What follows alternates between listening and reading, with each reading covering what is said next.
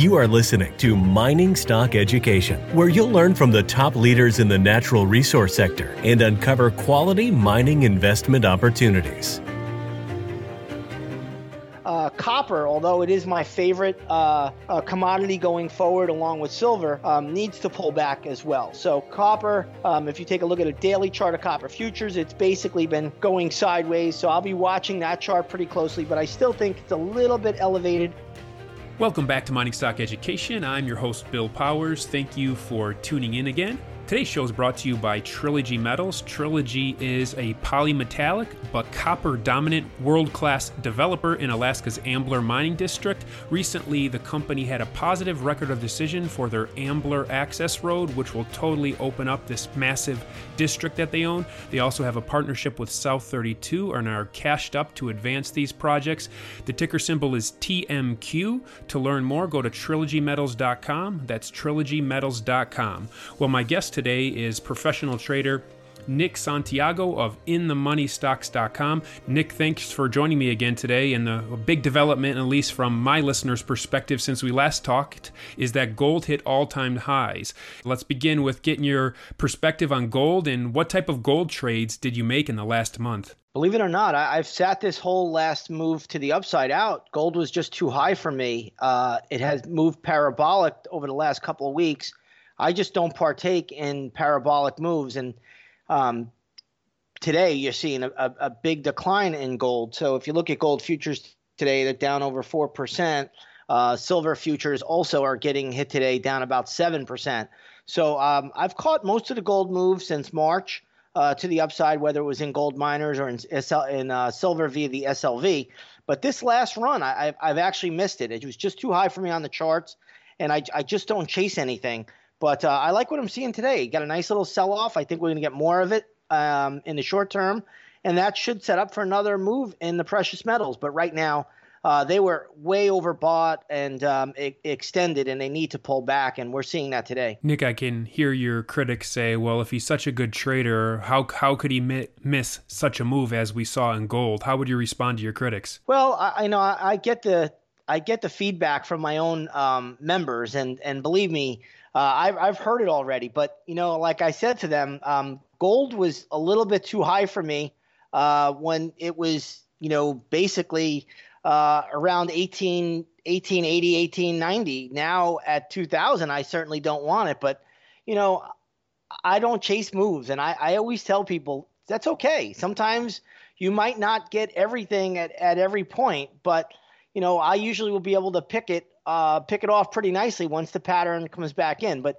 this move um, that we saw where, where gold went parabolic, and it did, all you have to do is look at a, a monthly chart of gold. And I, I love the precious metal. I own silver bullion, I've owned uh, gold bullion since 2003. Um, I've never sold a single ounce of that, so I have exposure. I just didn't trade it on the paper products. Uh, but you know, again, we pull back into 1800 on on spot gold, I mean, on uh, gold futures you know, I'll start to nibble and get in on the long side. Uh, but that's what has to happen. You get these parabolic moves. Everybody's in on the same trade, and then there's no more buyers left. And what you're seeing is, you know, a really good pullback. This pattern repeats itself. It's hard to say where the top will always be, but um, again, we got a nice short-term top in place, I think now. And um, you know, this is buyable on on the on the correction after the correction, I should say. And uh, soon enough, we'll get another opportunity. Is 1800 your downside target for the correction? Yeah, that is. That is about roughly where I think we'll go. Um, if you look at where the last base was on gold futures, it, it occurred right around 1800. Then we broke out and you know went as high as uh, I believe 2089. So you know uh, again, if you get a pullback to 1800, there's a great trade there. We saw silver run up to about 30 bucks. I know you trade silver. It's pulled back to about 27 dollars as we chat today. Do you have a, a pullback target for silver? Yeah, I mean ideally 20 would be perfect but i don't know if we'll see it get that low um, so i'm thinking 23 area is probably more likely um, in the near term. Silver is a little bit different dynamic than gold because silver never challenged its 2011 top, where gold exceeded it. Um, gold, or I should say, silver got very close to its 50% retrace around the $30 level, and that's actually where silver went uh, just shy of it by a few pennies. And now you're getting a pretty good pullback. So I, would love to see 20 for silver, uh, but I think more realistically, probably 23 is where we're going to go. Have you been trading GDXJ, or GDX recently? Not recently. Like I said, I've really sat it out. It was just too high on the chart for me. I, I just refuse to chase anything. I, I try to trade with as little emotion as I possibly can. I know people are, you know, fearful that they're going to miss out of the move. Um, so yeah, I, I kind of missed this last move, but you know, around 35, I, actually like gold miners GDX again. Um, I've had some, I made tremendous money this year in GDX, and, I, am confident I'll do it again. But you know, I, I, like I said, I just will not chase um, when things are going parabolic. It's just a pattern that I know, and you can see the same pattern in Tesla. You could see it in Virgin Galactic for those of you that are out there trading stocks. These same patterns occur recently. Same pattern occurred in Kodak, K O D K. Um, and I don't even, you know, trade that stock at all, but it went from, you know, basically $2 to $60 and now it's back at $10. So you see these patterns all the time. And, you know, I don't think gold is going to do what Kodak just did, but, you know, you're going to shake out the weak hands and you're going to pull back. And that's where you get your next real opportunity. Uh, the move is definitely not over. And as I was saying, the move in silver which is different than gold because silver did not even come close to challenging its 2011 top at around $49.82. Um, this is one you really want to study because when you get that pullback pattern, the next move could really be significant. That could take you to $35, $40. So um, silver is definitely my preferable play going forward. And I think I've um, told that to my members and, and other programs that I've been on for quite a while. But you know, let these charts tell you when to get in. Um, you watch these chart patterns, let them form, and be patient. There's there's no rush. You'll always get another shot at it. That's a good perspective in terms of not letting uh, greed get a hold of you, so you lose a lot of money on a bad trade. But at the same time, Nick, when we talk about Kodak or Tesla, I can understand from a fundamental valuation the argument for why those companies are overvalued. But because you've told me in the past that you only look at it from a chartist perspective, once you see that momentum trade kick in, what what causes you not to jump on that train because those trains go higher and farther than both you or I could ever justify fundamentally. Yeah, they do and and then sometimes they don't. So you never know where the U turn is going to take place, but there will be a U turn in there.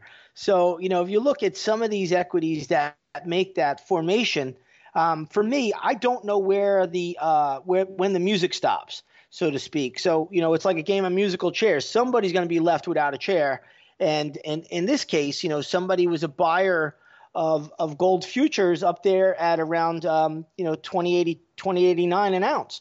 And now you're sitting at 15 uh, 1951 so you know again like i always say um, if it goes parabolic i just just have a tendency to just wait it out and uh, let it come back in. But there'll be another opportunity. So you know again this isn't something you have a, a central bank that has printed trillions of dollars. Other central banks have done the same around the world this isn't something that's going to end anytime soon um, you know you're going to get another shot at this and you know, again, it, it, just comes down to you know when you know the charts as as I as I believe I think I do, and I, have I've continued to do over the years. You know, you just wait back and say, all right, this one got away from me. I didn't catch it. Um, I would have loved to have been in it. I saw the pattern too. That's the funny thing. In July, the pattern, you know, it, it formed about a one week base before it broke out on um, July 20th. Um, the pattern was there, but that pattern occurred at a high level, and it has a tendency to fail and that's really what kept me out of the play. You trade based on probabilities, right? That's it. It's completely on probability. Um, I could care less about anything else. I just watch the footprints of human nature, and I know that sometimes you know you'll get a bull set up, um, but at an extreme high, bull setups have a tendency to fail quite often, and they you know rip the rug out from under you. And uh, that's something that I, have witnessed, and I've I've been part of many many times where I've I've actually made money on a opposite type of trade. Uh, but this time around, I, I don't short gold. I don't short silver just because of my belief that it's the ultimate insurance policy. So um, you never know uh, how high it can ultimately go in due time. But this time around, you know, knowing that silver did not make the same type of run or advance that gold did, uh, I, waited it out, and, and, and we're getting a pullback now. Nick, since you've told me in the past that charts simply represent human behavior or human sentiment, do you subscribe to any sentiment gauging services? I don't, but I, I look at things like the VIX. I'll look at put call ratios. Um, sometimes if, if equity is at a new high, I'll even take a look at an oscillator like a stochastic or uh, a MACD or something like that. Um, but you have to be at extreme highs or extreme lows for me to do it. Otherwise, I, I, really don't look at anything but really price pattern, time, and volume. Are you making any commodity trades right now? Um, recently, I've been playing copper to the upside quite a bit. I've also played aluminum recently. We made money on every single one of those trades. Uh, at this point in time, though, I do believe that uh, copper, although it is my favorite uh, uh commodity going forward along with silver, um, needs to pull back as well. So copper, um, if you take a look at a daily chart of copper futures, it's basically been going sideways. So I'll be watching that chart pretty closely, but I still think it's a little bit elevated for me here. But the way I've been trading uh, copper is I, have owned Rio Tinto, I've owned Southern Copper, I've owned Freeport McMoRan, and I, have made money in all those equities. And uh, recently, I just made a nice trade in Alcoa, and um, that was just a, a, week or so ago. And again, I'm out of that as well right now. So that's aluminum. But yeah, I, I like copper a lot going forward. That's one of the uh, bonuses I gave to my membership about uh, a couple months ago. I said this metal has bottomed and copper has a long way to go up. So watch copper on pullbacks. I think that's going to be a big, big story going forward. What about oil? Are you in any oil trades? I do have one oil trade, but I've been in it for a while before the uh, collapse in the uh, May crude futures. I have USO contracts um, out till October. Right now, I'm still underwater on those, unfortunately. But uh, USO had a revamp and, and, and they rechanged their whole structure. So I, I don't know if I'll make money on those uh, on those options. But uh, crude has been a very, very, a very, very good mover since then, and I do think the pattern is bullish in crude right now going forward. You were a broker, so you have connections to that world. So, have you talked to any of your old broker friends about their perspective on the economy and general equities? And can you share that feedback with us? Yeah. So, you know, I, I was a stockbroker for um, many years, and um, now I'm a trader. I have to be honest, most of my stockbroker friends are no longer stockbrokers. They've gone to the mortgage world or they've gone into selling something else. Um, stockbrokers predominantly are not chartists. They really just want to tell you a good story about something to get you to buy stock. I hate to say that like that, but that's really why I did not like the business. Um, I always thought there was something that moves stocks. There was something underlying there, and it's called money flow. It's called in- institutional sponsorship. And um, so I, I, do keep in, in touch with a few of my stockbroker friends. But believe it or not, they're coming to me for any for any information uh, about markets. They have no idea, still to this day, uh, what really moves uh, markets. What's the underlying current uh, below or above a stock market that pushes stocks around. So, uh, yeah, I don't get too much information about from them. You mentioned your trades in aluminum and copper that have worked out well so far. Those trades really are linked to the economic recovery storyline. So, what's your take on a possible economic recovery? Well, I definitely think um, the coronavirus story is getting unraveled here, and that's a positive for markets. You also have a, a very, very highly contested election uh, that is going on, and we see that a lot of these closures uh, that went on in, in, the United States and around the world is really political.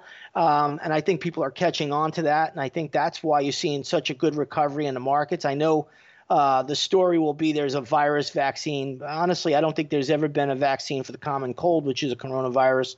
I don't know if there will be a viable vaccine for this either, uh, but I, I, do think there are therapeutics, and um, we'll we'll see what comes out of that. I don't want to, you know, speculate too much. I obviously, as a trader, we're always doing a lot of due diligence on everything. I'm always looking into all of these studies and reports that are out there. Uh, but I just think the market overall has a better tone to it. Um, I think we'll, we'll, we we could be under a little bit of pressure. Uh, you know, you, you still got to be careful here because we are getting closer to the election and there could be a lot of manipulating and game playing by these politicians. So you want to be a little bit careful here. But I'm encouraged by what I'm seeing. I'm seeing money going into financials. Money's leaving a lot of the so-called cloud software names. It's going into transportation. Uh, FedEx, UPS, they've had great breakout moves recently. Uh, today, I took uh, some profits on CSX, uh, which I own, which is a railroad. So I love what we're seeing in the transportation industry. Uh, those those uh, equities are moving higher. I like what I'm seeing here today in the financials. yields are starting to move up. These are all positives, and money has come out of a lot of these high flying tech names which has gone into other places. It hasn't ran into bonds. And that, in my opinion, is a very big positive. If Joe Biden wins the U.S. presidency, what would be the first trade that you would make on the heels of that news? I'd sell everything and short everything, just that quickly. Absolutely, absolutely. Okay. I would not be a participant in uh, the bull side of the market. Uh, I think it would be an absolute disaster economically. I don't even think he knows what he's doing. I think it's somebody else pulling the strings behind him. Um, yeah, I, I, would be very, very fearful of a Joe Biden win. Um, that's my personal take. So I just think that the policies that they enact, uh, the, the, liberals right now, are, are dangerous. And honestly, you, you see the danger in the streets where if you if you live in those areas right now. So I, I wouldn't even I wouldn't want I would want nothing to do with it. Well, Nick, you've shared a number of trades that you've been engaged in. Uh, as we bring this conversation to a close, would you give us any more tidbits about what are some of your best trades right now? Yeah, right now, I mean, I'm holding uh, CSX, which is a, a rail. Yesterday, I took some profits in an option on LNG, which had a really really good move. Um, I'm holding a couple of equities. I'll give you my latest and greatest that I've been out of the money on, but today I'm back in the money. It's TBT, and that's looking for yields to go higher. Today, yields are up about uh, TBT's up about three percent. The 30-year uh, yield is up about seven, uh, eight and a half basis points today, so at 1.33 percent. But I do believe bond yields are headed higher. Uh, I think yields have bottomed, and if you are going to get a mortgage or going to buy a car or anything that you need to take a loan out for, I would do it immediately, as I do believe bond yields are at the floor and they only have one place to go, and that's higher. Nick's website is inthemoneystocks.com. To learn more about Nick, his bio's on there, or his trading service, go to inthemoneystocks.com. Thanks, Nick, for joining me on today's show. Thank you for having me.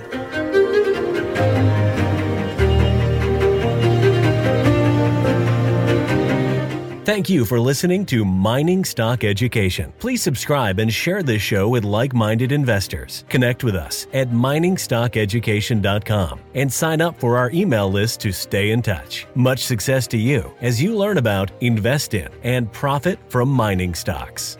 The mining business is one that generates gigantic wealth. You know, a good drill hole that converts might cost fifty or hundred thousand dollars, and it might discover something worth a couple billion. There is no sector that I know of that has offered up as many predictable circumstances uh, where there was the possibility, certainly not the certainty, but the possibility of 10 for 1 returns, as there is in small cap and micro cap mining stocks concomitant with that, if you don't do the work, or even if you do do the work and don't discipline yourself on the sell side, there are very few places in the world where you can lose as much money as quickly as in mining stocks, too.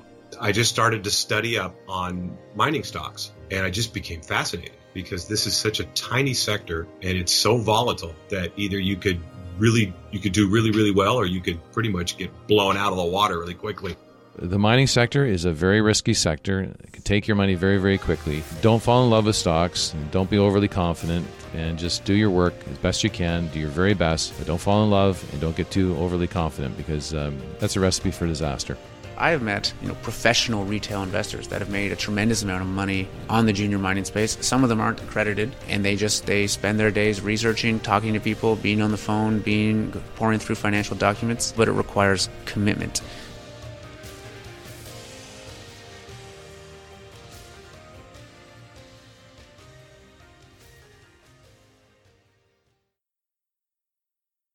This podcast is for informational purposes only and is not to be considered personal legal or investment advice or a recommendation to buy or sell securities or any other product. We make every effort to be accurate, but the information presented is not to be considered infallible. It may contain errors, and we offer no inferred or explicit warranty. If personal advice is needed, consult a qualified legal, tax, or investment professional. Do not base any investment decision on the information contained on miningstockeducation.com, our podcasts, or videos. Make sure you always conduct your own thorough due diligence before investing, realize that we may hold equity positions in or be compensated by some of the companies we feature and therefore are biased and hold an obvious conflict of interest. For our full disclaimer, please visit our website.